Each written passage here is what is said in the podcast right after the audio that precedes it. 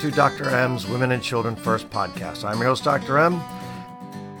This week, I have the pleasure of speaking with biological anthropologist Peter Ungar. Dr. Ungar serves as the Distinguished Professor of Anthropology and the Director of Environmental Dynamics in the PhD program at the University of Arkansas. He received his PhD in anthropological sciences from Stony Brook University and taught gross anatomy in the medical schools of Johns Hopkins University and Duke University before joining the University of Arkansas faculty back in the mid 90s. He is an honorary research fellow of the Center of Exploration of the Deep Human Journey at the University of Witwatersrand in Johannesburg, South Africa, and has served as a visiting faculty in multiple institutions around the world, including in Australia, Finland, and in China. What makes Dr. Ungar fascinating is his research is primarily focused on looking at the diets and the environments related to fossil teeth from hundreds and thousands of years ago. He has spent thousands of hours observing wild apes and other primates in the forests of Latin America and Indonesia study the fossils from tyrannosauroids and Neanderthals. He developed new techniques for using surface analysis technologies to tease information about the ecology and evolution from a tooth shape and patterns of use and wear. He's also conducted research on the oral health of the Hadza tribe in Tanzania, the last remaining hunter gatherers on the planet in Africa. His current work focuses on using tools developed for analyzing fossil teeth to study the impacts of climate change on the ecology of Arctic mammals and also to document monitor, monitor dental health pathologies in the clinical setting. For me, Dr. Ungar begins a series of podcasts looking at the tooth and the oral cavity in specific when it, as it relates to human health. Why have we developed teeth the way we've developed them? Where did it all start? Where did it shift? What does it say about what we should be eating as a human species? What does it say about our ancestral lineage of the way our teeth functioned. Why are they not functioning as well now? Why are we seeing so many children struggling with wisdom teeth coming in, with needing braces, with cavities or what we call dental caries, with periodontal disease? And then how does that all play out over time, leading to increased systemic disease for humans? We're going to get into that with the podcast with Dr. Doug Thompson. So there's a lot to be learned, again, looking upstream anthropologically as to the why something existed in human species for any function, whether it's discussing it with Dr. E.A. Quinn, breastfeeding, whether it is looking at the uricase mutation with Dr. Johnson. We want to keep going deep into these spaces to look to see where the upstream knowledge was and where we might be going in the wrong direction now in our modern society. And Dr. Ungar, as with many of the other guests to date, is the expert in this space and he has a fund of knowledge to share with us. So let's get started discussing the anthropologic history of the tooth and how does it relate to our species today with Dr. Ungar.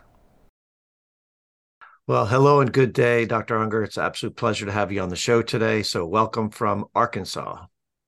Yep. Thank you for having me, Chris. All right. Such a pleasure. I'm so looking forward to having this conversation ever since the day I read that Scientific American paper three years ago. Your work is excellent, and I'm really looking forward to sharing with the the audience everything there is to know about the anthropologic history of our teeth and and and humans and diets related to it. So I'm going to start by reading a part of your Scientific American paper in 2020 where you stated Dental caries is the most common and pervasive chronic disease in the world. It afflicts more than 9 in 10 Americans and billions of people across the globe. Yet over the past 30 years, I've studied hundreds of thousands of teeth of fossil species and living animals and seen hardly any tooth decay. Based on what you've learned as a dental anthropologist, why are humans struggling with dental disease? Number one. And I really specifically want the listeners to hear your wonderful description of the anatomy of the elegant human tooth. So take it away. Sure. Um, as I alluded to in that quote, humans certainly uh, are prone to dental disease more than other mammals and, in fact, other vertebrates, the tooth bearing animals. Uh, and I think it's uh, it has largely to do with our, our diets. This hasn't always been the case before the advent of agriculture, and particularly before industrialization and the widespread availability of processed carbohydrates, sugar, uh, sugars, and so forth. Um, there was, as you said, hardly any uh, caries. The the disease just didn't exist very commonly uh, among humans, and I think that's because that there's this sort of mismatch between our oral environment and the environments in which our teeth evolve. So, in other words, when you put lots of sugar and refined processed carbohydrates into your mouth, what you're basically doing is you're stimulating the uh, the bacteria, the acidogenic bacteria, those that cause the acids that decay your teeth, to to grow and multiply at the expense of the uh, acidophobic bacteria, those that the the beneficial bacteria that keep the balance, that keep the acid producing bacteria in check. And when you throw off that balance between the acid producing bacteria and those that don't like the acid, uh, then you get this sort of synergistic or building effect that changes the acidity of your oral environment and leads your teeth to decay. Right. And so you think about that that simple discussion of the oral microbiome being a dysbiotic microbiome, which now we're learning in medicine, in pediatrics especially, that the dysbiosis is not just in the mouth; it's every single organ in the body, the lung, the the the gut, and it is, to your point, I think very clearly, it's not a evolutionary problem so much as it's a mismatch of our lifestyle choices as a decision making process that then leads to the dysbiosis. And I your your TED talk was elegant in in the fact that you discussed that humans are incredibly resilient in our ability to eat diverse species of food and have diverse exposures to climates and everything else that exists in the world. So before we head down that path, let's really describe what the anatomy of the tooth is, because I think the tooth is just, it, to your point, is a phenomenal structure and and so strong for what it can do. So let's let's do that deep dive because I think this is this is a great way to start where the rest of this conversation is going to go.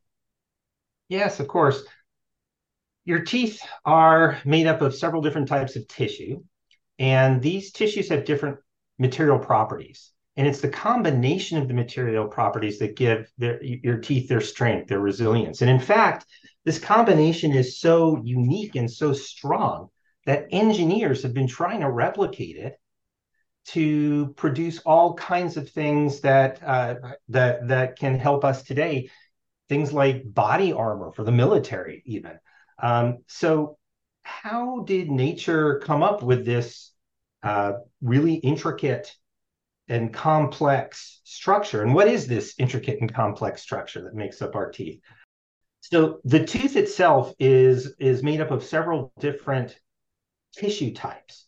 The two principal tissue types are something called dentin and something called enamel. Now, dentin is the yellow part that the root of your tooth is made up of. Sometimes as you get older and your teeth begin to yellow, you can sort of see it through the enamel. That's uh, a highly sort of flexible and resilient tissue that's made up of about 70% mineral, rock basically, and about 30%, 40% water and proteins. And, and these proteins are very flexible. Flexibility is important for strength. The cap that's on the outside of that, the white part of your tooth, is called enamel. And that's something like 95% mineral. It's the hardest part of your body. And it's the combination of this really hard tissue and this really tough, resilient tissue that gives the tooth its strength. Yeah. And so, not sure the, if that answered your question. It does, and I think I want to go a little deeper on that part because uh, when you initially, um, when I saw you describe it in the in the in the article and also in the video, go a little bit farther with the ameloblasts and the oh, okay. uh, odontoblasts because I think that's sort of critical to the process of why the enamel is not replaceable, which I think is a is a important part of the history of of our teeth. Absolutely, sure. So essentially, what happens is the tooth forms embryonically. When the tooth forms, uh, there's this sort of interface between the air above and the inside of the tooth below, and that's called the enamel dentin junction. Pushing outward are cells called ameloblasts that secrete enamel. In other words, you can think of these cells as giant tubes of toothpaste uh, that sort of are bunched together and squeezed and pulled outward. The tube itself is the cell. And since that moves outward, eventually when you hit the ultimate surface of the tooth, those are lost. Those just sort of slough off, right? Uh, the dentin inside is secreted from something called an odontoblast, and that pushes in towards the middle or root of the tooth, okay, the, the pulp chamber. Those odontoblasts are conserved and preserved and stay on forever. So you can continually produce dentin, but not enamel. So that way, if you bore a hole in your tooth uh, because of the caries process, if you if you get a cavity or if you crack your tooth, you can't fix it because the ameloblasts that are used to produce the enamel, those uh, that material is, is is lost. Those cells are gone. Um, the other interesting thing about this is that these ameloblasts produce these long, basically, well, what are called prisms or rods of enamel. You can think of them as strands of spaghetti, right? And um, or pencils. and when you align a whole bunch of pencils together in the same orientation, they're much stronger than when you just take one pencil. And you, you take a bunch of pencils or a, or or a whole bunch of spaghetti and try and break it. Uh, it's much harder to do that than if you're only doing one. And not only that, but the way that these enamel rods are aligned or lined up, they're lined up sort of from the outside of the tooth to the inside of the tooth, from the surface to the inside of the tooth. So it's as if you're pushing down the long way, the long axis on your pencil or your spaghetti strand, rather than having those strands sort of laying out sort of horizontally. So it's a combination of the way that these strands are interwoven and laid together and the number of strands that give the enamel its incredible strength. This is something that's unique to the mammals because we have to chew, and chewing means that we have to produce a great deal uh, of force and that the teeth have to resist those forces so that they themselves don't break in the process of chewing. You know, I mean, think about it. A tooth is amazing because you have to break without being broken. You got to right. break food without the tooth being broken. You have to do it up to millions of times over the course of your lifetime. And you've got to make that tooth from the same raw materials as the foods that you're breaking. So it's an incredible feat of engineering.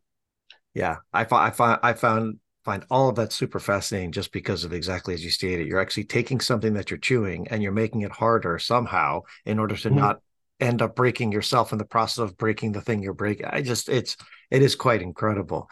And so let's go back to a little bit more of the anthropology side of this. So you've looked at teeth over thousands and thousands of years, and somewhere along the way you had a word for the tooth called a tribosphenic tooth. Mm-hmm. So this sort of this ancestral beginning of the the different variations of teeth that turn into the Homo sapien tooth or into different mammals that have the crushers. Let's go a little bit there because I think that sort of lays the framework again for when we start to think about diets in humans, why certain food types for us are are are more beneficial than others. Yeah, sure. Um, there's this uh, theory that basically goes that, and and in fact, there's an incredible amount of support for it in the fossil record that our teeth began as simple cones. Think of a fish tooth or a or a frog tooth or something like that. Uh, and that over time we added little cones in front and behind the initial cone. Then those sort of pushed out of line so that you still had three cones, but instead of one in front of the other, they formed sort of a triangle.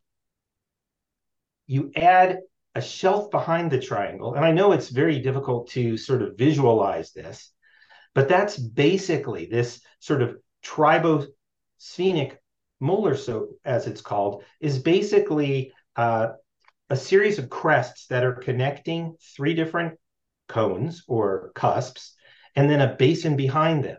And these crests and basin together allow for shearing or slicing the crests and crushing or grinding the basin. So it's an incredibly versatile tooth type that'll allow an animal to eat just about anything it wants. It can crush, it can slice. Hard foods are crushed, tough foods are sliced.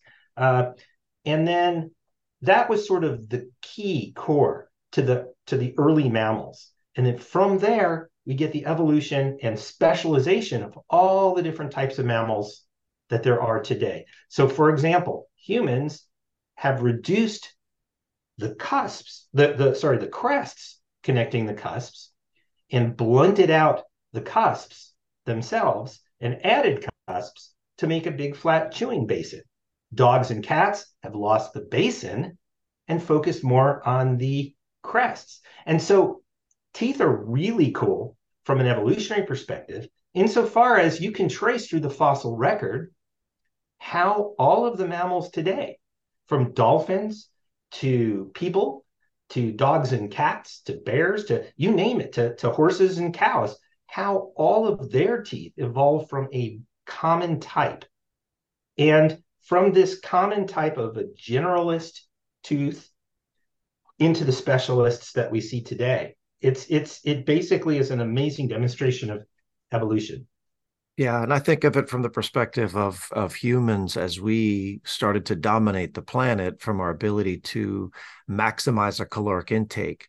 Teeth became super powerful in this process. So when I spoke with Briana Pobiner about meat, you know, so the the the consumption of meat for humans really started to help us evolve uh, our our our brains, our bodies, because we were able to get more calories in a in a period of time by consuming animal products at that time. And then when I looked at the diversity of diets around the world, and I think you've spoken to this as well, we have people living in all kinds of different climates and all kinds of different environments where the food type in that area may be drastically different from the food type in another. So let's take Eskimos to um, Hadza, uh, uh um, individuals in Africa, and there's completely diverse food, yet they're both subsisting and, and doing quite well with that.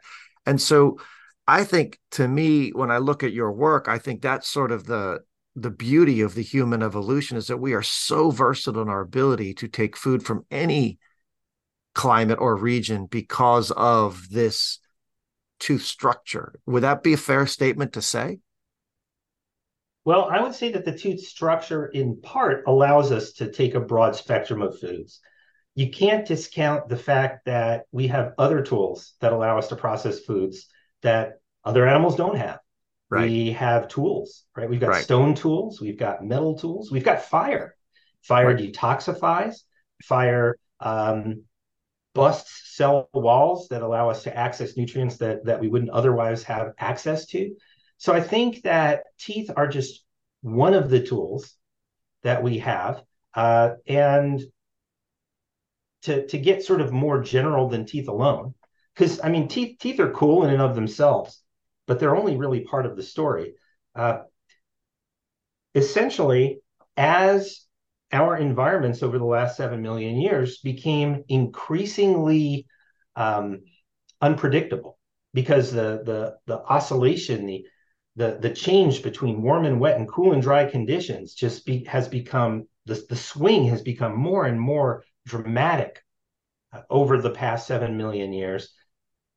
The idea is that we have evolved to be able to take a very broad spectrum of foods because nature has pretty much changed out the foods available um, to to us. And i think that our food choice is driven largely by what's available to us. Of course we have certain foods we would prefer to eat if they're available, but um, you've got to eat what's there. And our teeth, in combination with these tools, these other tools, uh, have, have, have really allowed us to take over the planet, not just in Africa, where conditions change a great deal over time, uh, but all over the world. Right, right. And I think uh, again, speaking to the anthropologic history of of different types. E.A. Quinn, who's a breastfeeding specialist that I'd spoken with eh, really went to that same discussion point around the different forms of foods that a person had access to, in this case, a maternal diet. And then the outcome of the breast milk was re- similar in all the different diverse environments. Again, speaking to the resiliency and the redundancy of the system being able to produce the best product no matter what the intake piece is. I think that again speaks to your point.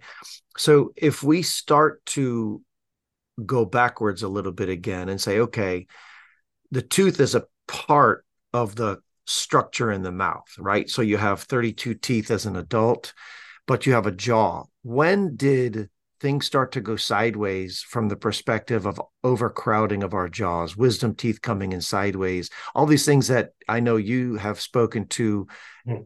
ancestrally was not a big problem. Absolutely. And it's not just ancestrally. I I have spent a great deal of time uh, in the bush with the with the Hadza, which are the last remaining hunter gatherers in Africa, and they don't have dental crowding like we do. I'm sure your listeners, by and large, have had issues with impacted wisdom teeth. They've had issues with dental crowding on their lower teeth. The, the lower incisors are pushed together. The upper incisors jut out in front of the lower incisors, which dentists today consider normal, uh, this so called scissors bite. Uh, but it's not. if you look at more traditional hunter gatherers, for example, the upper and lower teeth come together edge to edge. Uh, and these issues, the issues with the crowding of the front teeth, the uppers jutting out over the lowers, and the back teeth not even having enough room to erupt because the jaw's not big enough, these are new.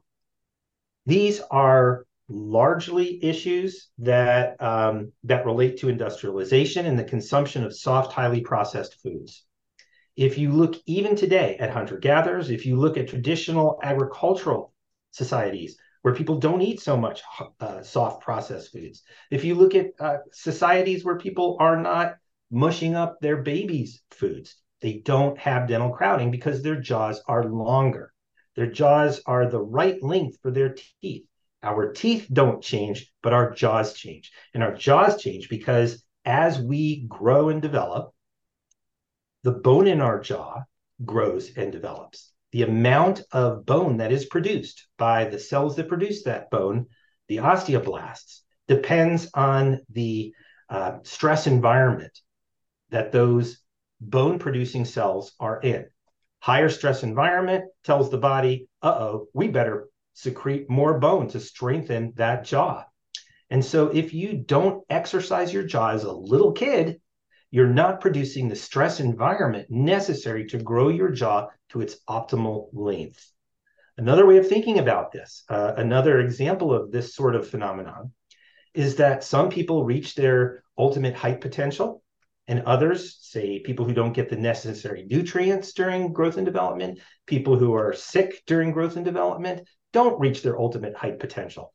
Just the same. And this is why people two, three, four hundred years ago had uh, had doors into their houses that were so much lower than ours today because they were shorter. They didn't reach their ultimate potential. Like that, we are today not reaching our ultimate potential in jaw length because we feed our babies mush. And as a result, our teeth become crowded in the front, they become crowded in the back, and it creates all kinds of problems, even breathing problems, in fact. Right. And right. Um, sleep dentists oftentimes equate um, sleep apnea with a jaw that is not long enough because your tongue attaches to the front inside front of your jaw. And if your jaw is not long enough there's not enough space behind your tongue when you're lying back uh, and sleeping um, for for air to move in and out while you're while you're asleep. Your your your tongue basically falls into your into your air chamber. And so there are all kinds of negative ramifications to, to this fact. All right. I want to touch on two things because you just before I segue into the food of the uh, the hunter gatherer individuals for babies, that is super interesting about the mouth breathing or the uh, the jaw being too far back and the sleep apnea and all the structures that are disrupting the normal breathing pattern in children and adults. Mm-hmm. That would then mess up with saliva And saliva, in theory, because you're going to dry out your mouth while you're sleeping because you're not closed, so the salivary event isn't taking place normally. Would that I would assume have an effect on increasing risk of of gingivitis and dental decay because the saliva has beneficial effects as it's being released constantly? Absolutely. Um, rates of caries are also related to to to the amount of saliva you produce. So if you're not producing enough saliva, you're wearing your teeth down um, through normal tooth use, through normal chewing. You're making your teeth more susceptible to caries uh, because saliva actually buffers against the acids that produce cavities. Right. Right. I think that that's a critical piece for the listeners to hear. So if you have a child or you yourself is mouth breathing consistently, and you know what that's like because you'll wake up with a, a mouth that feels dry and, and parched consistently, then that's something that needs to be addressed. So let's go to I often what, I could I can I can tell you I, I I often tell this story about my own daughters and my wife and it was so frustrating because my wife would always cut whenever our, our children had meat she'd always cut the meat up into these tiny little pieces right? And i kept saying let them chew let them chew. They're going to need orthodontia when they grow up. And she you know, i lost the argument because she basically said you know what? I'd rather have them have braces than choke on right. food. And of course you're not going to win that argument and right. and you don't want your kids to choke. So i'm not advocating to your listeners that they feed you know rocks to their kids um, but nevertheless, in the end, don't tell anybody. but I got her back. If you, you look at that Scientific American paper, yep, there is a uh, an image of a there's a there's a radiograph there's a, an X-ray of a jaw in there. Yeah, with with impacted molars. Yep, that's my daughter's jaw. Ah, yeah. I, I you know what doesn't it say is... on the paper, yeah, well, not, eh, we're not going to say anything, but uh, you know, to your point, I think that's super fascinating because when we think about what humans ate for so long and how they ate it, we really have become this overprotected society in so many different ways. Because I agree with you, we don't want kids to choke, but why would they choke if they're being watched appropriately during that period of time when they're eating right i think the fundamentals of choking come down to a child eating in a situation where there's not protection in the situation because if a child does start gagging you're right there to help them change gravity get involved.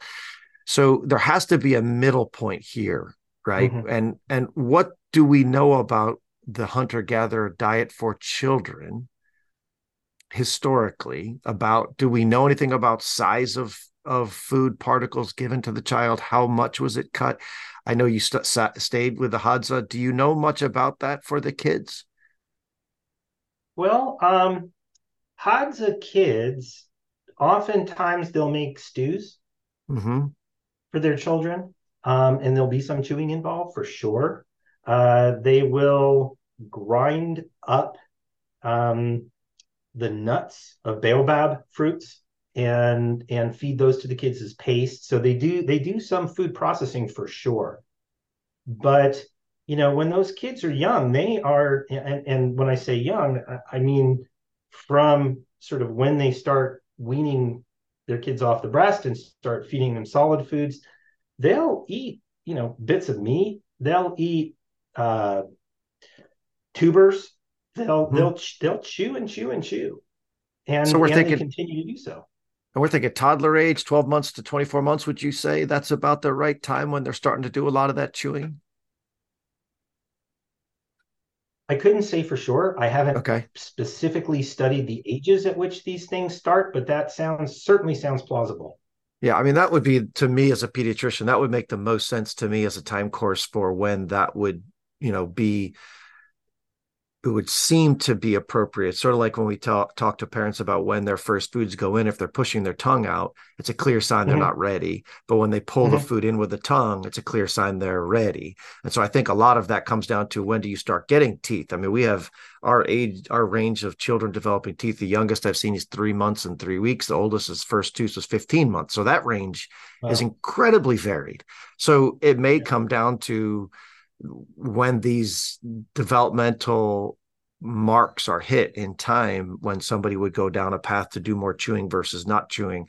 But I think to your bigger point, your broader point, it's the context of the whole experience. So from when they start chewing, everything that they're doing from that point on would be more geared towards heavier chewing in a non-processed or minimally processed diet as opposed to what we currently live in modern society which is right out of the gate it's a minimally chewed highly processed diet and especially from the toddler years where they're doing puffs and even now veggie puffs and these things that are quote unquote healthy it's really not. I mean the metabolic side we're not even going to get into in this talk but it's it's just basically straight sugar which then leads to all the metabolic effects. So none of this is is is is the route we want to go. So would you would you then piggyback on that to state that what you're learning or teaching has you've obtained over time is that the best answer for modern humans who have children is to as soon as they can get as much chewing into the system as possible. Sure if it's done in a responsible way that doesn't promote choking. Yes understood. Totally. I agreed entirely. I don't but, want your listeners to go you know feeding rocks to their kids or or or giving their toddlers um you know rare steak.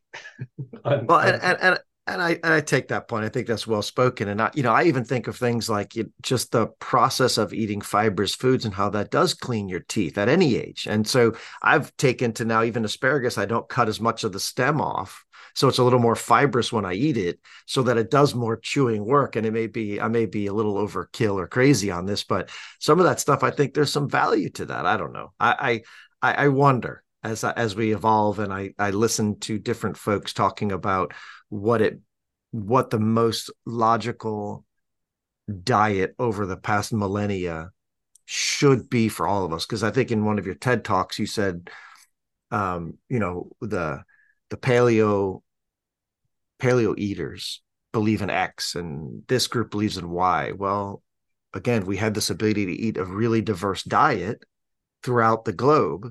So the only thing i would glean from what you're stating that i think is clearly unrefutable is that the more refined and the more highly processed the diet, the more trouble we're in. Would that make sense? Yeah. Yeah. I mean, I think there's one place where I take a perhaps slightly different view than some other paleoanthropologists. Uh, and that is that I think there's no magic bullet diet that we should be eating. Yeah. Um, from my perspective, I wouldn't say meat made us human at all.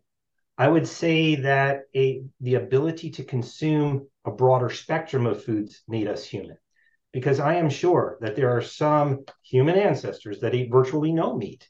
Uh, it's it's it's really that resilience, that flexibility, I think, that made us human. Is meat part of the equation? Of course it is. Right.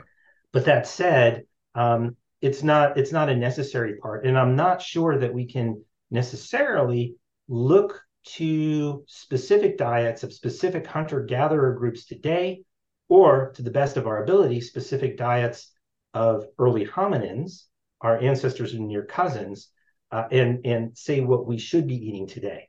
What we can do is use those to reflect on what we are eating that wasn't available in the past. Things like pizza and hamburgers and milkshakes, and I love all of them. Um, and, and, recognize that that we need to sort of be careful with the the the diversity of foods that we eat right? Don't just eat hamburgers and pizza because those are basically the same thing. Um, you know some fat and some some highly processed uh, flour and perhaps some tomato sauce. Um, that's not enough and that's going to cause problems in and of itself. Yeah and I and I think that that seems to be the theme across disciplines. It, eh, you know, when I interview folks about intestinal microbiomes, when I interview folks around, you know, all the different topics of metabolism, it seems to come back to fundamentally that statement right there, where we need a diverse diet. And I think diversity speaks to the ability to have different micronutrients and macronutrients, which then feed the system appropriately. and and the diversity we know in ecosystems is always associated with better health outcomes so i think to your point i think having that varied and wide wide type diet is going to allow for more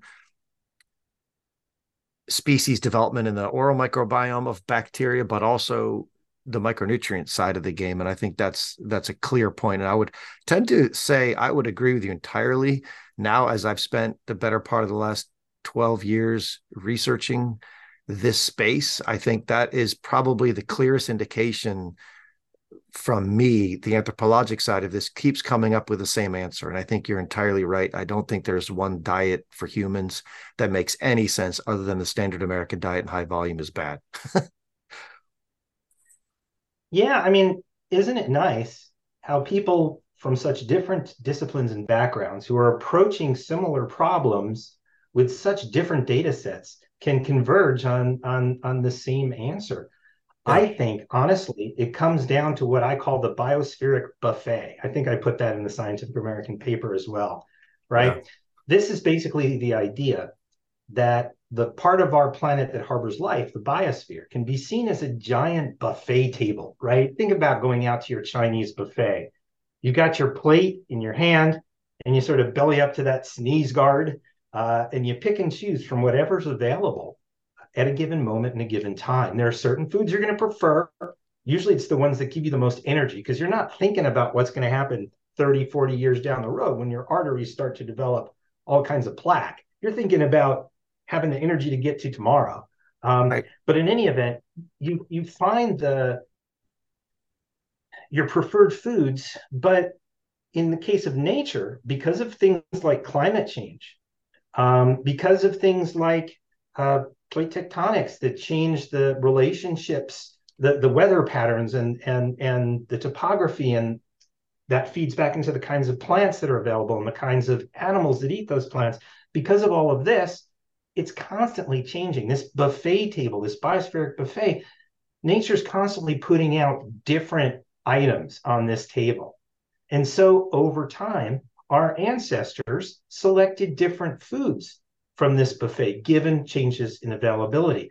And it's as this buffet table started to change over more and more rapidly, we evolved to, for the ability to take a broader spectrum of foods. And so all of a sudden, we are no longer limited to one little environment, one place. Say, I don't know, Central or Eastern Africa.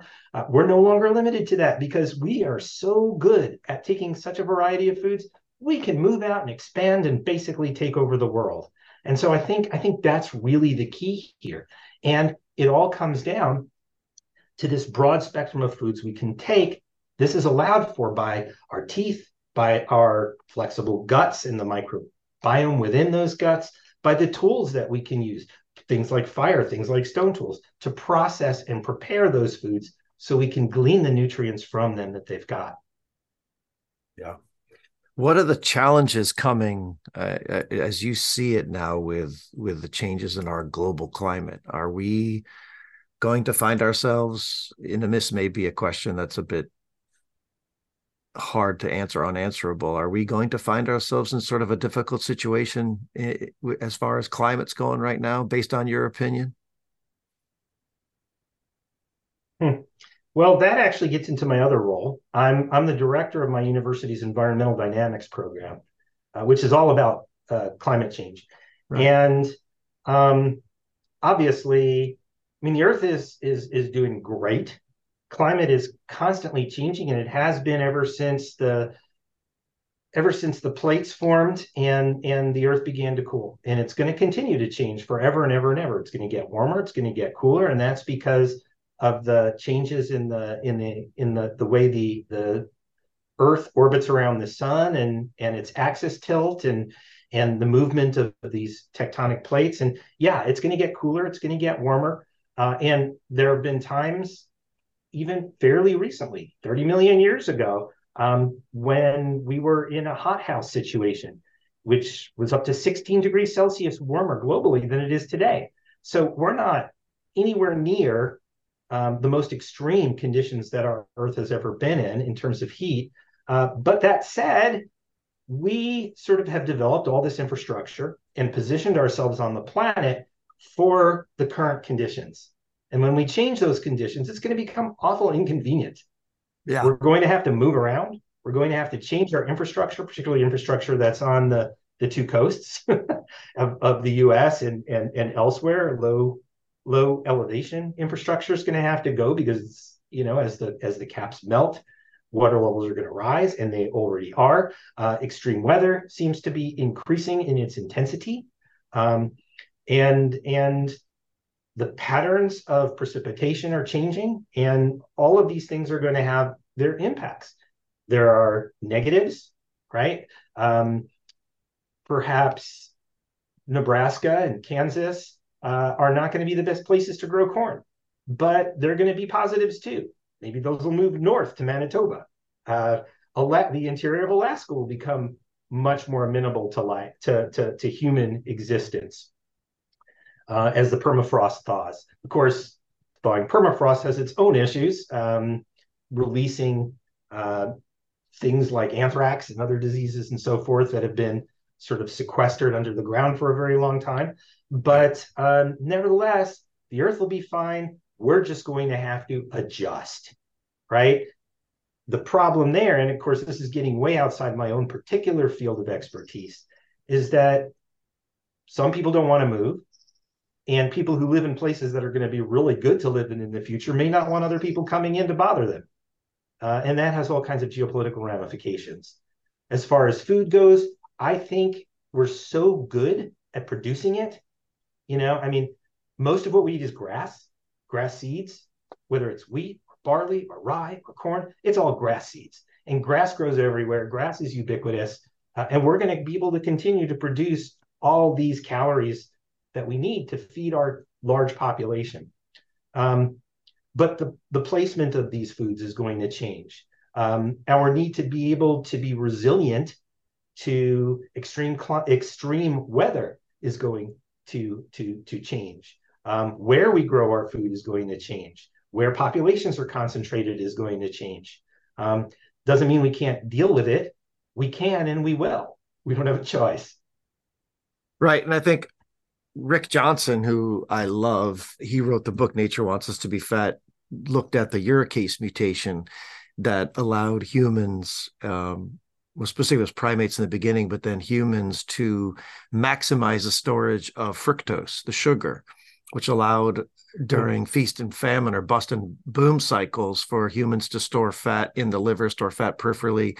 And it also increased blood pressure and a lot of advantageous events that now are counterproductive because our intake of that that struck that fructose molecule is driving metabolic syndrome whole thing so i think to your point there's a reason behind why i'm saying this is that if we can make the food we'll always have the ability to function as a meaningful species on the planet. And if it's mostly grasses which when they're broken down eventually lead to uh, you know they can make fructose from it we will be able to have enough caloric storage to survive even famine events and things of that nature. So i like you share the belief that we are a very resilient species and no matter what happens with climate no matter what happens on this planet moving around will be probably the only thing that we'll have to deal with. But on that i think we'll be able to survive all of it. It may be uncomfortable. It may be inconvenient. I tend to think that's very true. Uh, but you know what? Humans have lived in inconvenience and uncomfortability for most of our existence up until the last what 200 years maybe maybe? Yeah absolutely. I mean eventually yeah i mean thinking long term nothing lasts forever. Uh, but at least and i mean the sun's eventually going to envelop the earth but but um, at least for the foreseeable future in our lifetimes in our children's lifetimes in our great great great great great grandchildren's lifetimes we'll be able to make it work. Yeah. There's nothing like an anthropologist's view of the world where you see things in scales of millions of years to take our little blip in time and be able to condense it to say, yeah, you know what, we're finding our little bit. I always love the way you guys see the world. It's always, to me, is one of one of my my most favorite guest type is the anthropologist because your view of the world is always so unique and I think one of the best. So, any last minute thoughts on this topic? Um, anything else that you want to share with the audience regarding the this discussion that you think the takeaway points that are of value for them. I think you've given some massive pearls out there. Well, I really appreciate the opportunity to chat with you and and your audience, Chris. And um, again, I think that sort of the whole idea of the paleo diet, as far as being a specific kind of food that we need to eat, is pretty much a myth. There's no specific food, and as you yourself mentioned, people are coming to the realization that a broad-based diet is probably a really good thing. Uh, our teeth play a role in it. Um, and if we think from an evolutionary perspective and think about the environments in which our teeth evolved, that will ultimately help us to better manage things like dental disease, as we talked about at the beginning of our conversation.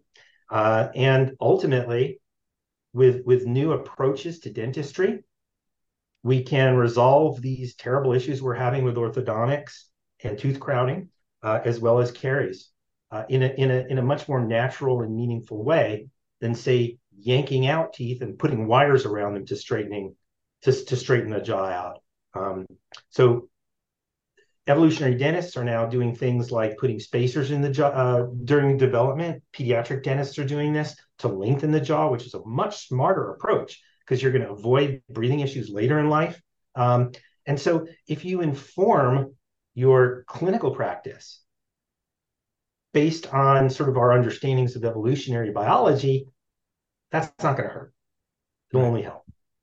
Love it. I think that's an excellent statement of fact because I have a good friend I'm going to actually interview on that exact topic of of the expanders and things to try and get ahead of that problem when they're younger instead of having to try and deal with it when they're older. So I do appreciate that that statement. Uh, two last questions. If you were given a golden ticket, I ask this of every guest, that golden ticket would allow you to walk up to Congress or the President of the United States and have one major effect changed. While you think of it, I'll tell you mine. I believe entirely that school food is a problem, and I would change school lunch programs so that they bring chefs back in, cook real food. It's whole, it's minimally processed, and it's nourishing. What we give our kids now is basically calorically dense, nutrient poor food. What would you do with your golden ticket?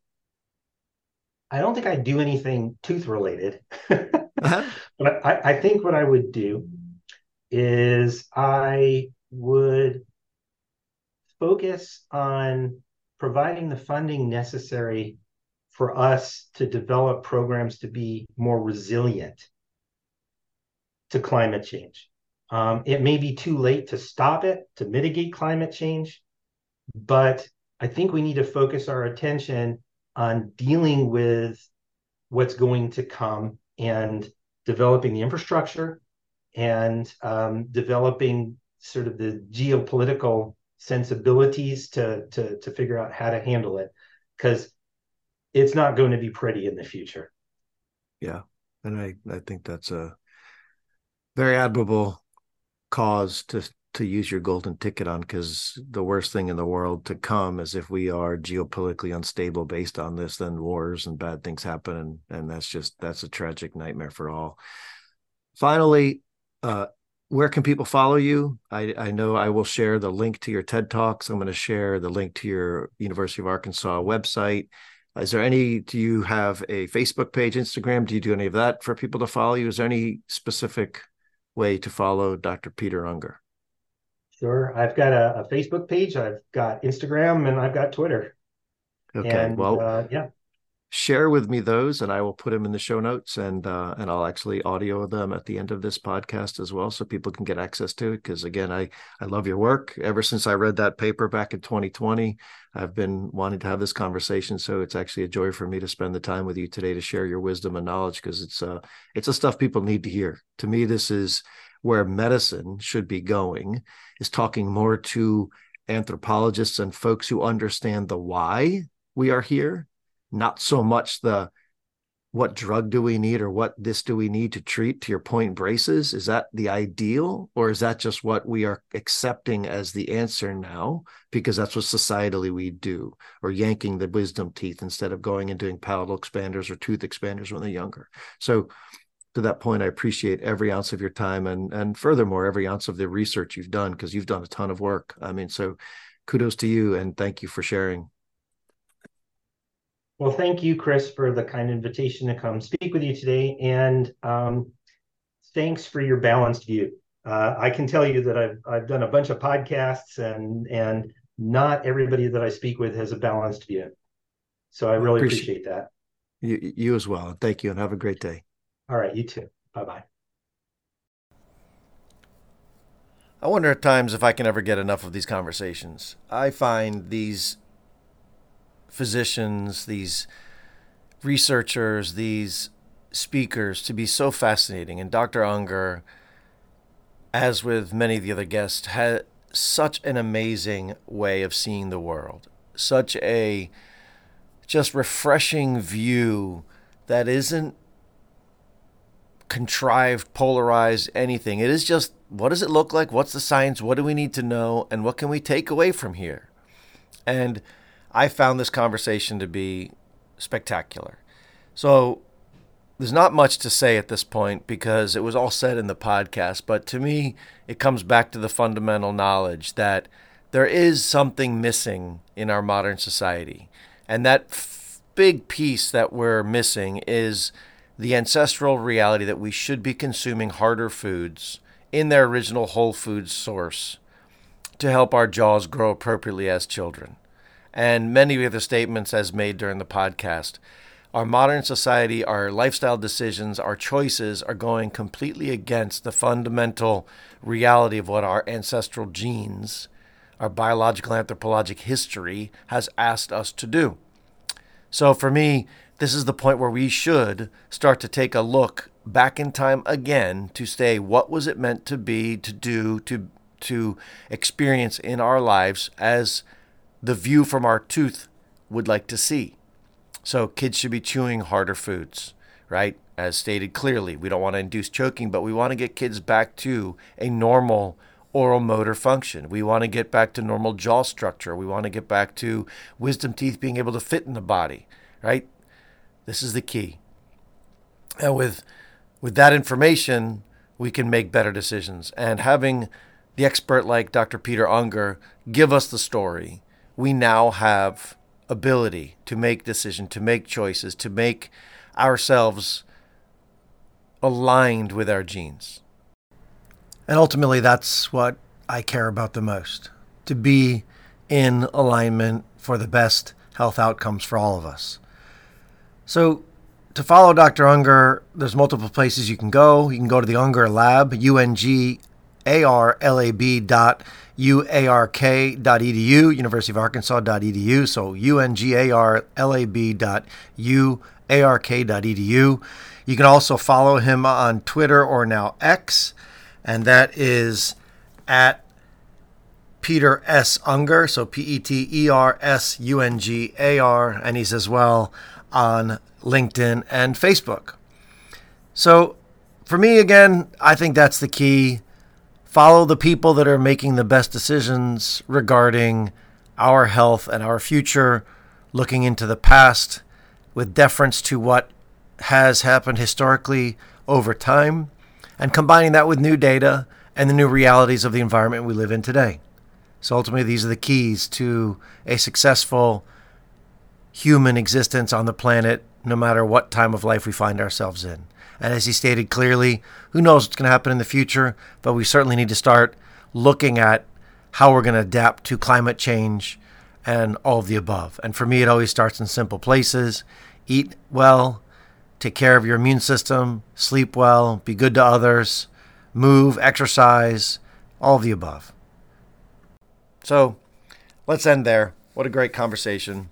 Really appreciate his time. Really appreciate your time. And as always, if you did like this podcast, go to Apple Podcast and rate it, review it. Gives me an idea of do you like what I'm doing? Am I on the right track? Again, this is just a hobby. It's fun. I love it. And the guests are amazing. So I appreciate it all. Have a wonderful day and always hug those kids.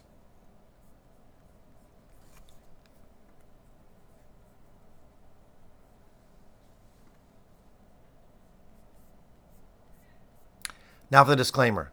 The information provided in this podcast is for educational informational purposes only. It is not a substitute for advice and or treatment provided by your physician or other healthcare professional and is not to be used to diagnose or treat a health issue. This podcast does not constitute development of a provider or patient relationship.